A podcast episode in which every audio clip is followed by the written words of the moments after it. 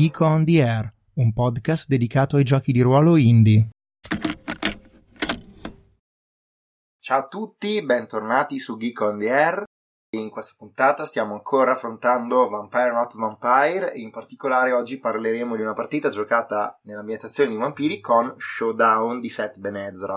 E abbiamo deciso di chiamarla monomasi perché, a detta di Daniele, io non lo sapevo, questo è il modo in cui si definiscono i duelli tra vampiri, soprattutto sabbatici. Esatto, era proprio un rito del sabbat, però in realtà i duelli tra vampiri penso che fossero un rituale addirittura dei secoli bui, che poi Sabbath ha ereditato. Se non conoscete il gioco, è un gioco di Seth Benedzer, come ha detto Daniele, edito da Narrativa in Italia, che più che un gioco di ruolo io l'ho visto più come un gioco di narrazione, anche se poi qui si aprirebbe tutta la parentesi che cos'è un gioco di ruolo, quindi diciamo che lo teniamo come gioco di ruolo.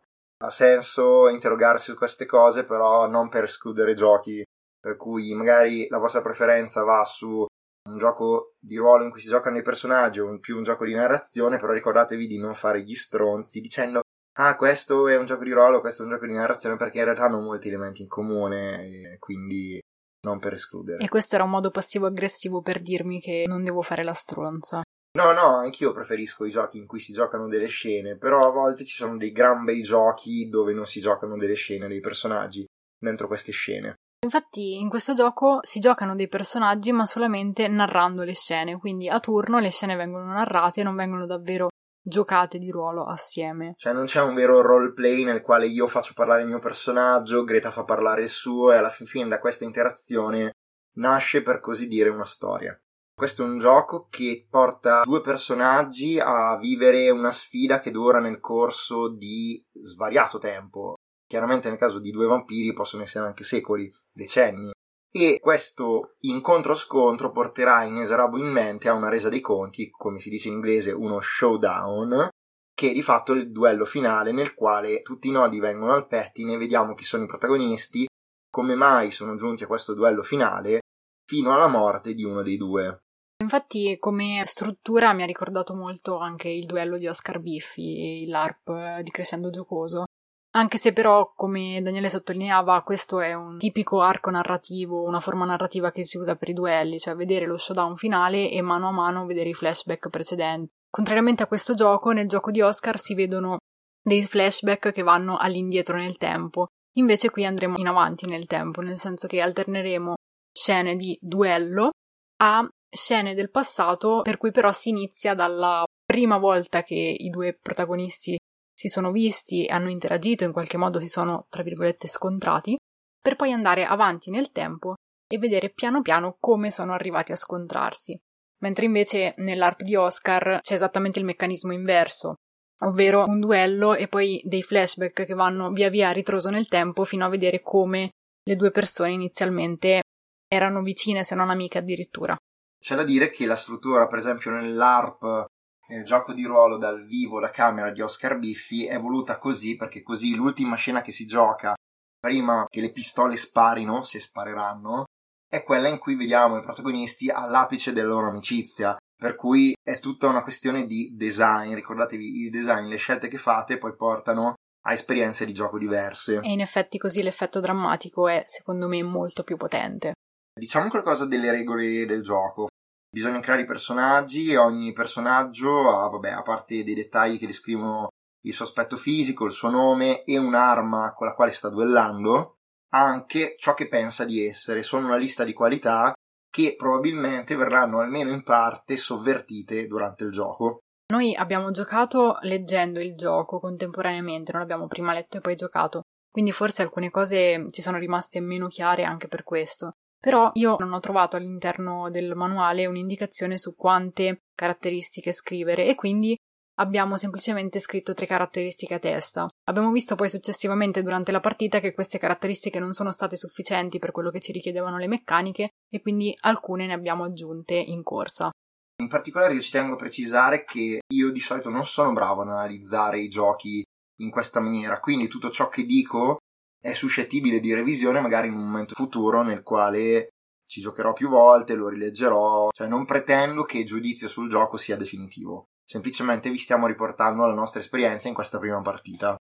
Detto questo, ci sono anche delle carte che vanno dal dado da 4 al dado da 12, quindi dado da 4, dado da 6, dado da 8, dado da 10 e dado da 12. Che sono le carte che possono essere utilizzate per sfidare l'altro e sono utili sia per vincere il duello nel presente, sia per vincere il flashback del passato perché se io scelgo di giocare la mia carta dado da 4, poi tirerò un dado da 4 molto banalmente, o meglio due dadi da 4. Un dado da 4 per il flashback e un dado da 4 per il presente, il duello.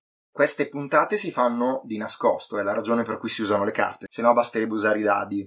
Qual è l'inghippo? Che mentre la carta vantaggio, quindi chi sta vincendo il duello nel presente, lo vince chi fa il punteggio più alto in quel dado, la carta intuizione, quindi lo stabilire che cosa è successo nel passato, la vince chi ha tirato il dado più basso nel dado del flashback. O meglio, chi poi alla fine avrà la carta intuizione, cioè il predominio sul flashback, non narrerà di fatto che cosa è successo nel flashback, semplicemente deciderà di cancellare una delle qualità caratteriali dell'altro personaggio, scrivendo invece al suo posto una qualità negativa, un difetto, qualcosa che possa o sminuire o contraddire addirittura la qualità che ha scelto di cancellare.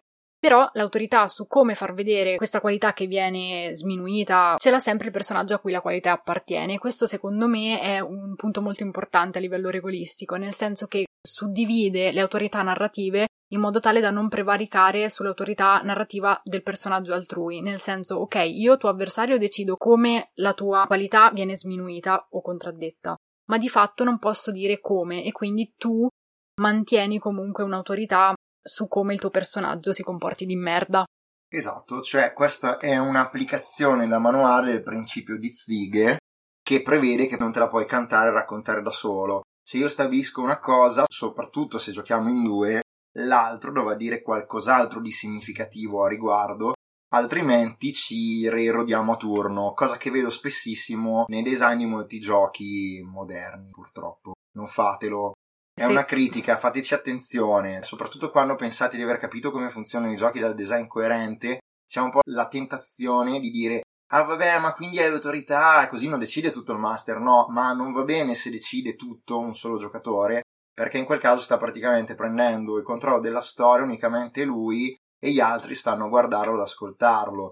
Tende magari a togliere agency invece sulla volontà degli altri personaggi. Esatto, invece in questo modo c'è una mediazione fatta a livello di design in maniera molto elegante, devo dire, che tra l'altro vale anche nella scena del presente, perché in effetti chi ha la carta vantaggio ha la meglio temporaneamente nel duello nel presente, ma come ha la meglio lo narra chi non ce l'ha la carta vantaggio. Esatto, quindi si stabiliscono degli obiettivi sia nel presente che nel passato, ma poi di preciso come questi vengono raggiunti lo narra chi non vince. Non può contraddire il fatto che l'altro abbia vinto, ma è lui a narrare come questo si materializza. C'è anche da dire che la carta vantaggio o la carta intuizione che danno il predominio sul flashback o sul presente possono anche essere assegnate ad una sola persona. Sì, nel caso, diciamo, statisticamente improbabile, ma comunque possibile, che uno abbia il valore del dado più alto come vantaggio e il valore del dado più basso come intuizione. In quel caso, chi non ha neanche una carta narrerà sia l'esito del flashback sia l'esito del presente nel yeah. duello. E l'altro giocatore di fatto otterrà tutto ciò che poteva ottenere. Esatto, vincerà nell'uno e nell'altro caso. Però prima di ricominciare un'altra scena, il giocatore con entrambe le carte deve scegliere quale carta dare all'altro, così che poi ci sia sempre una parità nell'impostazione della scena o nel presente o nel passato. Esatto, anche perché in caso di pareggio chi ha una carta se la tiene di fatto. Per cui anche per garantire che uno non continui a tenere la stessa carta ad libitum, che sarebbe invece inelegante, non darebbe neanche varietà alla partita. Ci sono anche delle meccaniche per cambiare gli esiti dei dadi, come se fossero delle carte bonus. Sono le carte strategia, giusto? Esatto, non stiamo ad approfondire troppo, comunque vanno a cambiare gli esiti dei dadi in modo tale da farti vincere o perdere, a seconda che tu voglia ottenere il flashback oppure mm, il vantaggio. Di fatto le può giocare prima chi ha la carta vantaggio, se lui o lei sceglie di non giocarla, l'altro giocatore può giocare la sua carta oppure no.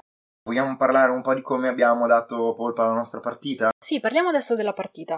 Allora, io avevo un, la sombra di nome Obsidian, invece Greta giocava una Tremere di nome Miranda, giusto? Mhm. Che però nella prima scena non era ancora un vampiro. Non vorrei parlare troppo nel dettaglio della partita perché secondo me non è neanche troppo interessante, vorrei più che altro parlare di ciò che abbiamo notato nel modo in cui abbiamo giocato. Semplicemente quello che abbiamo visto nel gioco sono svariati secoli in cui questi due vampiri si rincontravano secolo dopo secolo e ogni volta che si rincontrano semplicemente si sfidano o vogliono prevaricare l'uno sull'altro o vogliono influenzare l'altro a fare qualcosa da regole del gioco. Tanto per eh, esemplificare, abbiamo visto una scena nel Medioevo alla corte di Ottocaro I, una durante le guerre di religione del 500, una nella Venezia del 700, una a Parigi nel 1800 e poi due scene a New York, una negli anni 90 del secolo scorso e una invece a qualche anno di distanza. Quello che ho un po' notato, nel senso giocando così tante scene, perché il gioco potrebbe finire in poche scene a seconda di come ti va la fortuna con i dadi, oppure anche in tante scene, è stato il nostro caso, è stato penso la- Numero massimo il numero di massimo scene di scene. Sì. Quello che è successo è che secondo me ci siamo un pochino impelagati sul discorso politico della serie. Ok, cosa facciamo fare a questi vampiri? Perché si scontrano? E di fatto giocando a dei vampiri man mano sempre più anziani, sempre più antichi, con così tanti anni sulle spalle, quello che veniva un po' da fare è sempre farli lottare per prevaricazione politica, per posizioni migliori. E mm, quello che avevo notato è che a lungo andare tutto ciò risultava di un noioso allucinante. E questo è tipico delle partite di vampiri con gli anziani, nel senso che di solito, anche per colpa di come i manuali impostano il giocare gli anziani, sono delle persone distanti, che sono calcolatrici, non fanno mai mezzo errore. E questa roba qui fa schifo, semplicemente non vengono fuori belle storie se giocate così gli anziani. Infatti io, anche proprio nel mio immaginario, io immagino i vampiri o come vampiri giovani e che quindi sono ancora molto legati alla loro umanità, molto legati proprio ai loro legami umani e quindi provano sentimenti, emozioni ancora molto umane e semplicemente sono un po' degli umani con dei lati fortemente mostruosi che soffrono per questo. Giocare gli anziani mi risulta molto difficile perché appunto mi sembra che si allontanino sempre di più da questa umanità, come se un po' tutto gli scivolasse addosso, no? Loro sono così potenti, così al di sopra dei poteri di un semplice umano o anche di un vampiro giovane che perché qualcosa dovrebbe infastidirli? Perché dovrebbero provare delle emozioni forti come invidia, rabbia, rancore o amore se sono delle creature così aliene, così distanti? E invece no. Cioè, se li volete giocare in maniera interessante, dovete fargli fare le cazzate come degli adolescenti vampiri. Infatti una cosa molto interessante che ha notato Daniele è che i vampiri giovani sono persone con lati mostruosi e i vampiri anziani invece sono degli adolescenti. Esatto, nel senso che proprio perché sono così anziani, spesso volentieri si attaccano a delle cose risibili che però per loro diventano importantissime. Se invece li giocate come dei mostrini calcolatori che fanno tutto misurato, non è interessante. Non fatelo, cioè provate a giocare così, vi romperete i coglioni, vi romperete i vostri amici. No. È molto più interessante se invece gli date pulsioni semplici e gliele fate perseguire fino alla fine. Al di là di ogni razionalità, risulteranno comunque alieni perché sono come dire abbozzati, cioè si vede che hanno del vuoto dentro, però saranno anche mossi da pulsioni profondamente umane, semplicemente esacerbate. Infatti tu Dani hai usato questo aggettivo secondo me molto calzante che è personaggi shakespeariani. Sì, hanno una cosa, sono divorati dalla gelosia come Otello e sono divorati dalla gelosia, faranno cose assurde per quello, semplici, sul punto, andate avanti così, verranno fuori begli anziani. Tendenzialmente il consiglio è giocate gli anziani in modo unsafe. Sì, giocateli in maniera safe, se vi mettete lì a dire no, ma questo non lo farebbe mai perché sennò perderà il suo status. Gli anziani le fanno ste stronzate. Anche perché di fatto hanno una tremenda paura di perderlo. Sì, e questo ovviamente li porta ad agire in maniera irrazionale. Il fatto di avere uno status superiore agli altri, superiore ai loro infanti, ai vampiri più deboli di loro, è perché è instaurato appunto uno status quo, scusate la ripetizione. La narrazione che gli anziani hanno di sé e vogliono che passi di sé è che loro hanno tutto sotto controllo, ma in realtà non è così. E quindi se la fanno sotto. Esatto. Ora, al di là di questa filippica su come si giocano gli anziani in vampiri, che secondo me vale per vampiri in generale, una cosa che ci tenevo a dire è che invece nella scena del presente, la scena del presente è di fatto l'unica grande scena nella quale vediamo questi vampiri che lottano, duellano, usano poteri, eccetera. Eravamo in un cimitero con la luna che veniva nascosta parzialmente dalle nubi a intermittenza. Alla fine possiamo dire Possiamo dire che abbiamo un po' spezzato questa routine di giocare gli anziani come semplicemente delle creature fredde, distaccate, aliene, perché abbiamo portato in gioco finalmente delle cose più umane, delle emozioni più forti che potessero essere più relatable in un certo senso. Esatto. Tanto che nelle ultime scene era venuto fuori che il mio personaggio avesse un infante a cui teneva molto e che il personaggio di Daniele ha fatto di tutto per non far salire al potere, insomma, ha fatto in modo che diventasse un po' lo zimbello anche della corte di riga dove eravamo esatto. in quella scena. E poi, tra l'altro, ha fatto in modo che cadesse nelle mani dell'Inquisizione facendolo distruggere. Ed è stato questo il motivo per cui poi siamo arrivati a duellare alla fine. Notate che questa cosa si narra dopo aver narrato l'esito del duello. In questo caso io avevo la carta vantaggio, quindi sarebbe toccato a me narrare chi avrebbe vinto il duello, ho narrato che lo ha vinto il mio personaggio, che di fatto tra i due è risultato, diciamo, il più stronzo, il più disumano, anche se tu hai avuto molti più tratti sovvertiti. Sì, perché paradossalmente la matematica del gioco, che secondo me è molto fatta bene, porta in un certo senso a avvantaggiarti nel duello del presente se sei più una merda nel passato e quindi l'altro vince il passato, tu vinci il presente. Nella nostra partita questo non è successo, nel senso che siamo stati sempre un po' pari per tutta la partita, anzi io tendevo a prevaricare nel presente, tu tendevi a prevalere nel passato, Sì, quindi mi hai io- cancellato molti più tratti, mi hai fatto sembrare di più una merda nel Sì. passato, ma in realtà la vera merda poi alla fine sei stato un po' Sì. più tu, non lo so. Era un personaggio, tra l'alro, ossessionato da quel rifiuto iniziale, da non avere sedotto il personaggio e quindi dall'avere perseguitato aver odiato anche l'infante. Quindi oggettivamente forse era la persona peggiore tra i due. Sì, si chiama mascolinità tossica e cultura del possesso, Esatto. Esatto. Come dicevamo, dopo che io ho narrato la fine del duello, Greta ha narrato l'ultimo flashback che è fondamentalmente come si arriva al duello finale, allo showdown, alla monomacy, alla monomachia. In realtà chi ha la carta vantaggio nel finale non è detto che vinca per forza nel duello e quindi sopravviva, semplicemente ha il predominio sul finale, quindi può decidere chi far morire. Ovviamente almeno uno dei due deve morire, non possono morire entrambi perché è uno showdown in cui uno sopravvive e l'altro muore, però potrebbe anche decidere che il suo personaggio è così tanto una merda da non volerlo far vivere e quindi da voler far vivere l'altro.